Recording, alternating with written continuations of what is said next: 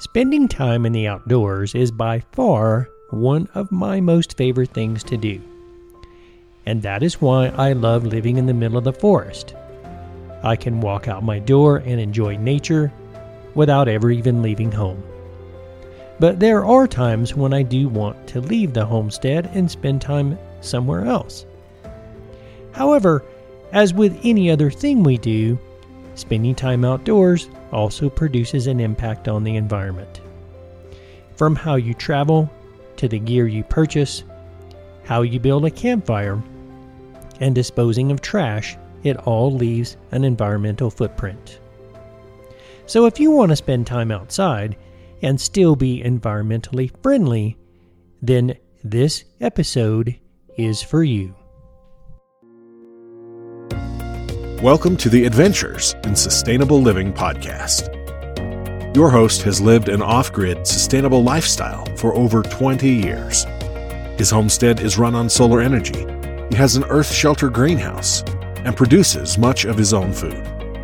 And all of this takes place in the middle of the forest in Colorado. Now, let's join Patrick, the man that not only teaches the skills of sustainable living, but lives that life every day.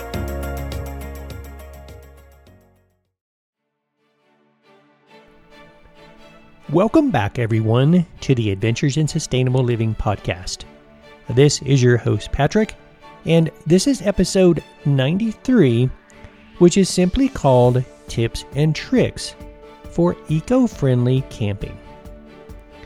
But before we get started, I want to remind everyone that if you would like to contact me with comments, questions, or even thoughts and suggestions on topics of interest, please feel free to contact me at adventuresinsustainableliving at gmail.com. Again, that is adventuresinsustainableliving at gmail.com. So, that being said, let's get right down to this week's topic, which is eco friendly camping. Now, spending time outside is, of course, by far one of my most favorite pastimes. But in doing so, if you have an interest in that, in doing so, there are several things that you have to keep in mind, and these are some of the things I want to cover in this week's episode. So, first of all, what exactly is eco friendly camping? What are the benefits to that? And then I want to talk about some of the gear that you use. And then lastly, tips on how to enjoy this activity and of course to minimize your impact. Now, just so you will have some appreciation for what I'm discussing, I think it will be helpful if I just take a minute and explain a little bit about my homestead or, or how my homestead is situated relative to the National Forest. And I want to explain some of the things that I see on a regular basis so that you will understand why I think this topic is so important. Now, my property is situated on top of a ridge, and it is part of a, a total of 160 acres that is surrounded by national forest. And the north side of the property faces the end of a county road that leads to a trailhead. And if I take that road, it's about two and a half miles or, or about four kilometers to the trailhead. So, for most of the time that I have lived there, there were numerous free camping sites along this county road. And during the peak season, every Sunday afternoon, I would take the ATV, a shovel, and a trash bag to go clean up trash. I would put out smoldering campfires, pick up trash, and sometimes even repair damage from people using off road vehicles. But after many years of abuse, the forest along the creek was trampled, most of the grass was gone, the willows were dying back, trees were illegally cut, and others were dying from people attempting to chop them down for firewood. So finally, the Forest Service closed the entire area to any sort of free camping, and unless you hike into the backcountry, camping is now restricted to the campground. It only took about one season for there to be significant evidence of environmental recovery. The following year, there was tall grass, lots of wildflowers, and things were starting to markedly recover. But this all happened before the pandemic. And once the pandemic set in, people were ordered to stay at home, work from home, many businesses were closed, and people had an emotional need to get outside. For hundreds of people, their best option was simply to head to the mountains and go outside and go hiking. So, in many ways, I'm happy to see that people were returning to the outdoors, and this was a good, healthy option, of course. And for the first time since I've lived on the homestead, there were times that the parking lot at the trailhead was actually overflowing. But now, camping is still restricted to the campground, which is a change, of course, that I'm happy to see. But whenever I drive home to the cabin, I, I first have to cross over a section of National Forest, and part of that is driving through this campground. And I can tell you, it is like having my own personal gear review every time I drive home. From people who are camping in a small tent to those who have big fancy RVs, I see a huge range of products and gear. And every now and then, I'll even stop and ask people where they purchased a piece of gear because it truly looks amazingly rigid and functional. But in many ways, it's rather entertaining to see how people set up their campsites and especially those campers that literally bring everything except for the kitchen sink. It makes me think of times when my dad took us camping, uh, uh, took us on camping trips in North Georgia, and we took only the minimal gear needed for the trip. And since I am more or less a minimalist, that is how I think of camping. On one hand, I am happy to see that people are reaching for a healthy alternative to what is typically called the Great American Indoors. But on the other hand, just like anything else, if you are going to enjoy the outdoors, we need to do it responsibly because everything we do has an impact. And living where I do, over the past 25 years, I have encountered so many people that think that once they are in the mountains and away from the city, now is the opportunity to do whatever it is they like. Because after all, no one is looking over their shoulder. They feel as if the rules no longer apply, and they can get away with whatever they want. So now, now that you know my perspective on this issue, and you know why I think it is important, and why that is the focus of this episode.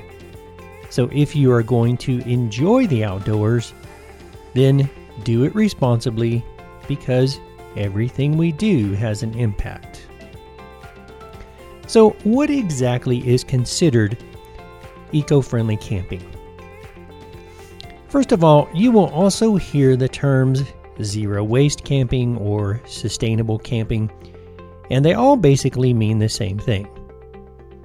Well, all of these terms are really sort of used in reference to environmentally friendly camping. And, you know, anyone can take a trip into the outdoors and pitch a tent and then come home and say that they went camping. But the question is are you doing that while making it your top priority to leave only footprints? Because eco friendly camping involves everything from where you go, how you get there, what equipment you use, and what you do once you are there. So, if you really think about it, there is no difference between from having a sustainable lifestyle and being eco friendly when you're in the environment. Because eco friendly people reuse, recycle, they reduce their waste, they conserve energy and natural resources, and they're always conscious that everything they do has some sort of an impact on other people and on the natural world. And all of these concepts directly transfer to spending time outside. So, that being said, what exactly are the benefits of eco friendly camping and, and why should you even bother with all the extra effort? Well, first and foremost, just like anything else in life, when you think of enjoying the outdoors, you need to think in terms of leaving only footprints. And what that means is whenever you use a campsite, leave it the way you found it. And in fact, if someone else has left trash or damaged the site in any way, you should take a little time to repair that or pick up the trash because you have to consider the fact that there are going to be other people coming behind you to use the same site. Because people repeatedly using the same campsite in itself tends to promote environmental damage. And part of the concept of sustainability, of course, is what are we going to leave for the next generation?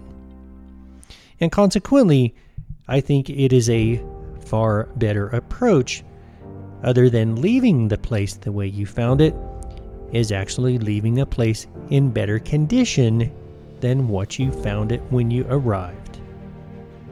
So, very simply put, leaving only footprints promotes environmental conservation. Preserving the natural environment is the only way that it will be enjoyed for generations to come. There is nothing worse than making the effort to get out in the middle of nowhere only to arrive and find it damaged by someone else. So, if you're camping in an area where there are other people, your efforts at, conser- at conservation will most likely get noticed, and others will start to think perhaps they should be behaving in exactly the same way. And in my opinion, one of the major benefits to eco friendly camping is simply the opportunity to immerse yourself in nature. Some of my best experiences have been sitting in a tent out in the middle of the forest, completely away from other people, because when I do this, I tend to make very little noise.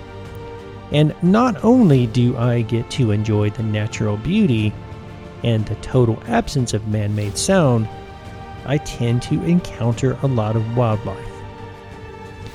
And maybe this would make lots of people nervous, but I have had numerous up close encounters with deer, elk, bighorn sheep, bear, mountain lions, bobcats, foxes, coyotes, moose, hawks, eagles, and the list goes on. Because truly, nothing gives me more pleasure than seeing animals like this when I am in the outdoors. There have been numerous studies proving the health benefits of spending time in nature, and from a personal perspective, if I spend a little too much time working and not having time outdoors, I really truly start to crave it. I just crave the peace and quiet and the natural beauty. It really does a lot to improve my attitude and I truly believe that if more people spent time enjoying the peace and quiet of the natural world, there would really truly be a lot less angry people in the world. And one other additional benefit to immersing yourself in the natural world is that you start to learn new things. So, seeing wildlife that you've never seen before encourages you to start reading and to start learning about them and once you learn how amazing some of these animals really are, you start to care about them a little bit more. And this, in turn, starts a whole psychological process because people tend to care about things that they know about, and people tend to protect the very things that they care about. And so, another benefit to spending time outside is that it, of course, reduces your greenhouse gas production. And you know, with so much talk about climate change these days, it's it's hard to to to get away sometimes from mentioning this topic, but camping trips are often spent close to home, for example, and this means that there are no airline flights involved. And additionally, you are not, of course, using hotel facilities because a hotel stay has a much greater environmental impact because of the waste production and the high use of disposable products. So, if done correctly, camping can produce zero waste and near zero environmental impact other than the energy you use to get where you are going. And speaking of hotels, camping is, of course, by far less expensive than staying in a hotel. And not only that, state parks, national parks, and other camping facilities charge a lot more for camping sites that have facilities such as showers and electric hookups. And there are also numerous ways to avoid even this expense and have some reasonable level of comfort. Because I can tell you about numerous camping trips that I've been on where I had no access at all to such facilities, and one of my most memorable experiences was a kayaking trip in southeast Alaska. And after the first week of kayaking, all of us were so incredibly dirty from head to toe and in desperate need of a shower, and our only option was to bathe in an ice cold waterfall. And it got to the point to where that was far more acceptable than continuing to smell the way we did. But that being said, with the right gear, you can get a shower without having to stay in a hotel, an expensive campground, or bathing in an ice cold stream. So, for example, when I take longer driving trips for either business or pleasure, I take some of my camping gear along with me and that includes a waterproof tent that fits on the bed of my truck, my camping stove, a portable shower that is a simple 2 gallon tank with a shower head that can be pressurized. I take a portable composting toilet and a pop up privacy tent that can be used for a toilet facility or a shower tent. And all of this gear cost me less than a three night stay in a hotel, so in other words, it truly paid for itself after only one trip. But this just goes along with something I want to remind my listeners that I consistently have discovered about sustainable living, and this holds true for camping trips as well, because it actually saves you money. And if you do not believe me, then please go back and listen to episode 84, which is called The True Cost of Sustainable Living.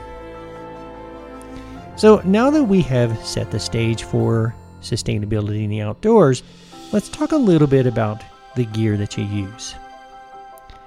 By first first and foremost, the best thing you can do is to figure out exactly what you already have because the most sustainable gear is what you already own. But if you are missing certain essentials, then consider renting some gear, especially if you're only going to go camping on a couple times a year. But another good option is to purchase some secondhand gear, and online stores such as OfferUp, Patagonia, and REI often sell secondhand gear. And eBay also is a great place to find used gear. And I actually found a four season tent on eBay that had only been used once, and I purchased it for a fraction of what it would have cost me brand new. But beyond that, look for gear with companies that have a reputation for sustainable practices. Companies such as Patagonia, Ten Tree, Icebreaker, and North Face all have great reputations. So, for example, North Face has sleeping bags that are made from all recycled materials, and the Thermarest brand sleeping pads are also an excellent choice. And these pads, I'm gonna have to admit, are derived from petroleum based materials, but they are also extremely durable. And I have had the same Thermarest pad for 25 years and it's still going strong. And if you're going to spend any considerable amount of time in the outdoors, sooner or later you're going to want to be able to cook a meal. And one of the least environmentally friendly things that I see people do, and it is very, very common, is for people to purchase these small little canisters of compressed gas. And these things are almost impossible to recycle. And a way to avoid that is to do what I do and purchase a stove with a fuel bottle that is refillable. And again, this is one of those items of camping gear that I have had for many, many years, and I use it over and over and over again. So, there are so many choices these days for sustainable gear. So, one of my best suggestions is really just to take your time and shop around because camping sustainably is very similar to traveling in a sustainable manner. And there, but there are some particular tips that I think that will help you to make your trips in the great outdoors a little bit more enjoyable. And one of my favorite things to do when I go camping is of course to avoid the crowds. Because for me, at least to do anything other than that sort of defeats the purpose of my being there in the first place. But the challenge that we can have sometimes is because, due to the availability of information on various destinations, as well as improved access, some places get completely overrun, and consequently, the environment just cannot handle the volume of traffic without taking a beating. So, my suggestion is try to avoid such places as this. And one really good example is one of my favorite places to go close to the cabin to go hiking is called Guanella Pass and Mount Bierstadt. And for many years, you had to drive down a very narrow, rough dirt road to even get there, and additionally, the road was closed about six months out of the year due to heavy snow. But the state decided to widen and pave the road, and the last time I went up there, I stopped counting at 300 cars. And consequently, I have not been back ever since. But another great way that you can do, great thing you can do to avoid the crowds is, of course, think about going camping in the off season. Because I have had by far some of my best experiences camping by doing this, and I once did a two week solo kayaking trip at an extremely popular lake destination and never saw a single person because I went in January. And in my mind, this is my idea of a fantastic trip. But another thing that you can do when thinking about various destinations to go to is think about going local. So, that being said, there are, of course, some fantastic destinations in the world that can only be reached by flying. So, if you want to travel, just minimize your impact by alternating what you do. And this is something that I frequently do. I will fly somewhere and take a nice trip and then the next couple of trips I make are local, and by doing so, I eliminate my, I re- or at least reduce my environmental impact. And speaking of reducing your environmental impact, I can't seem to ever get past this concept of trying to go zero waste. So that's really my my next tip is just think about the concepts of going zero waste. So avoid using uh, avoid using the single-use plastics. Always purchase gear that can be used over and over again. So with few exceptions, I actually have the same gear that I have purchased over 20 years ago.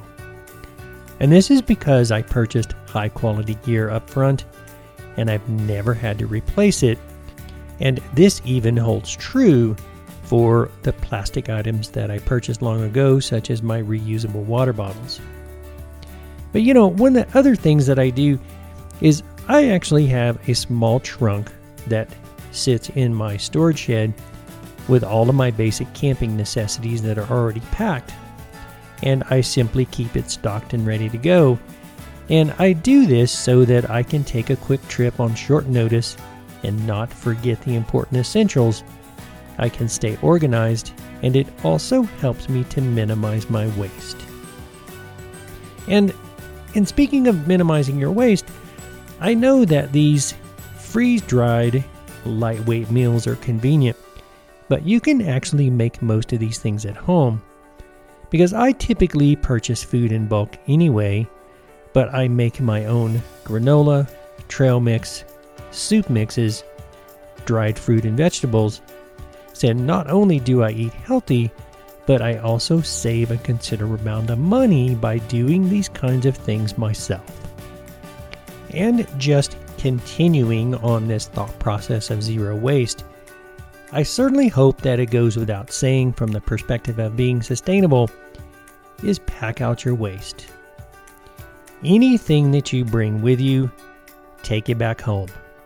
Clean up after yourself, pack out your trash, and sometimes that means packing out your own poop. But if you're in a situation to where you you cannot do that, then bury your human waste in a hole that's at least 6 inches deep and please do not leave behind your toilet paper. And if you are going to spend enough time in the outdoors, sooner or later you're going to have to wash some dishes and clean yourself up as well. And this is when you need to be mindful of the cleaning products that you use. Biodegradable soaps are by far the best. And Dr. Bronner's and Castile soap are perfectly good examples and I use these products both for washing dishes and for washing myself. So just keep in mind that when it comes to showering and disposing of dishwater, do this at least 200 feet from the nearest water supply. And this is considered best practice even when using biodegradable products. And my next tip is really to just simply be responsible when it comes to building fires. I think we have all seen the devastating effects of forest fires, and certainly during the time that I have lived in Colorado, I have seen numerous seen this on numerous occasions. And furthermore, nearly 90% of the wildfires in the United States are caused by people. And most of this is the result of campfires being left unattended, discarded cigarettes, and people intentionally burning debris. So please pay attention to fire bans because these rules are there for a reason. And if you are allowed to build a fire, then use an established fire pit. And if you're in the backcountry, try to use a fire pit that someone else has already established. Or even better, if you have a portable stove, use that instead. Now, hopefully, if many of you are going to take the time and effort to enjoy the outdoors, you will put out the extra effort to try and get into the backcountry because this is truly where I have had some of my most memorable experiences. And of course, getting there, if you're in a good location, means you're going to have to use a trail and you're going to have to walk. And in doing so, you're going to see some amazing places, and I know that it is tempting to get off the trail and try and find a little bit of a better view. And I know this may sound just a little bit trivial and you think that it doesn't cause very much of an impact. But when everyone else has the same idea, this is when we get environmental damage. So you have to understand that the plants that have adapted to high altitude have a very short growing season, and it takes years to recover from any sort of damage that are caused by footprints. Not to mention, if you damage the soil, it's going to be much more prone to erosion. And believe it or not, this also applies to the desert environment.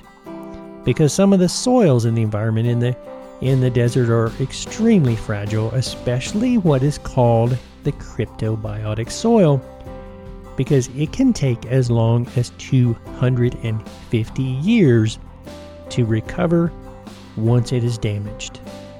So please, by all means, be respectful and stay on established traveling routes.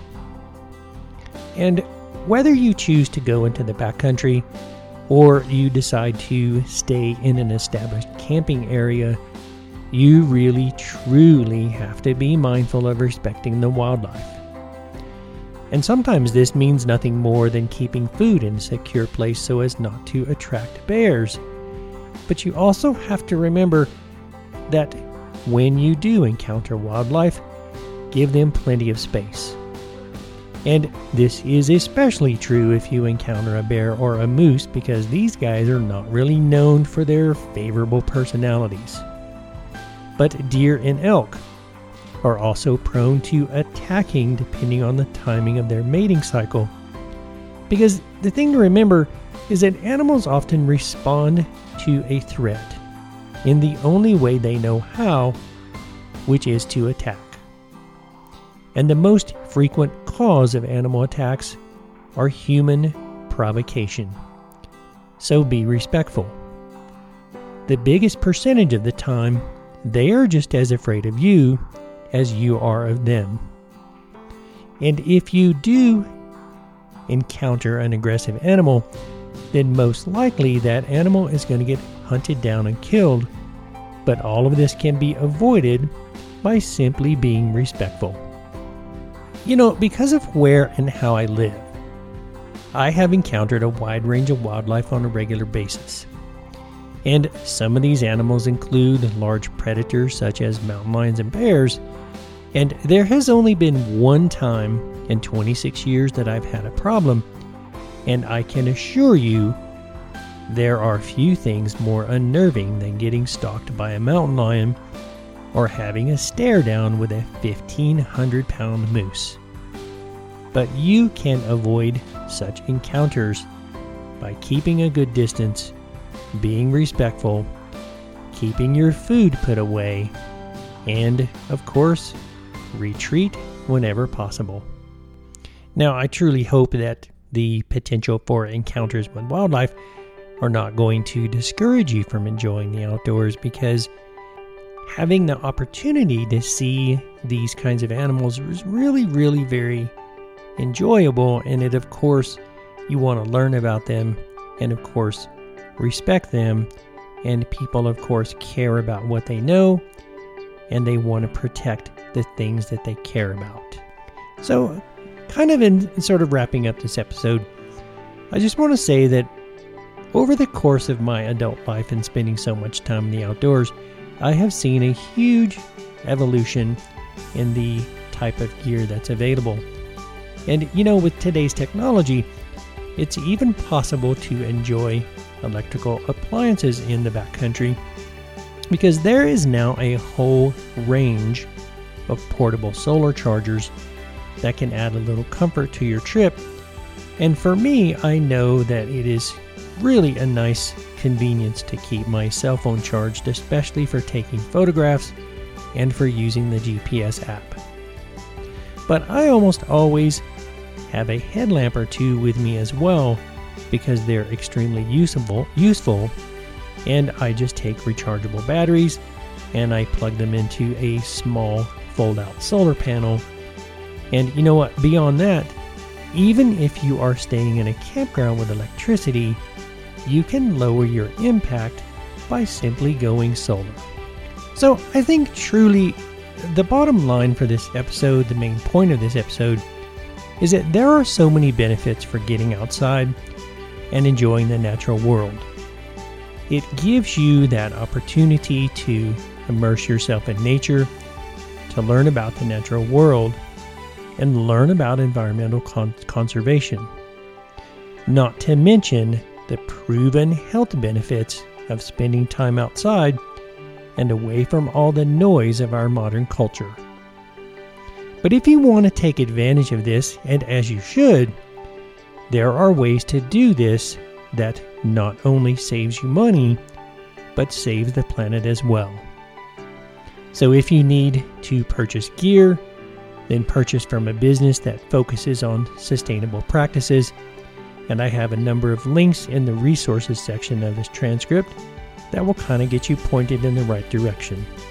And additionally, I have a number of links to some um, articles for further reading that will give you a lot of additional information. But once you decide to head out into the great outdoors, just think about avoiding destinations that get overused. Consider going in the off season. Think about avoiding excess travel and go local instead. Think about the principles of zero waste. Pack out your garbage. Use non toxic products. Please be responsible with fires. Avoid environmental damage by staying on established trails.